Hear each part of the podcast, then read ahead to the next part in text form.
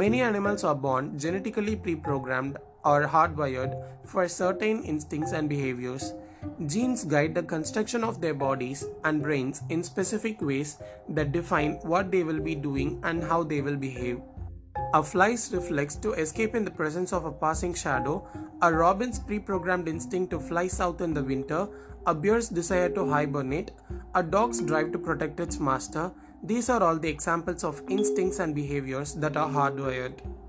Hardwiring allows these creatures to move as their parents do from birth, and in some cases, to eat for themselves and survive independently. In humans, the situation is somewhat different. The human brain comes into the world with some amount of genetic hardwiring, for example, for breathing, crying, suckling, caring about faces, and having the ability to learn the details of their native language. But compared to the rest of the animal kingdom, human brains are unusually incomplete at birth. The detailed wiring of the human brain is not pre programmed.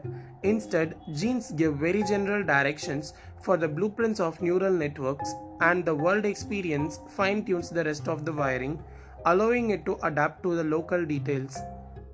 The human brain's ability to shape itself to the world into which it is born has allowed our species to take over every ecosystem on the planet and begin our move into the solar system.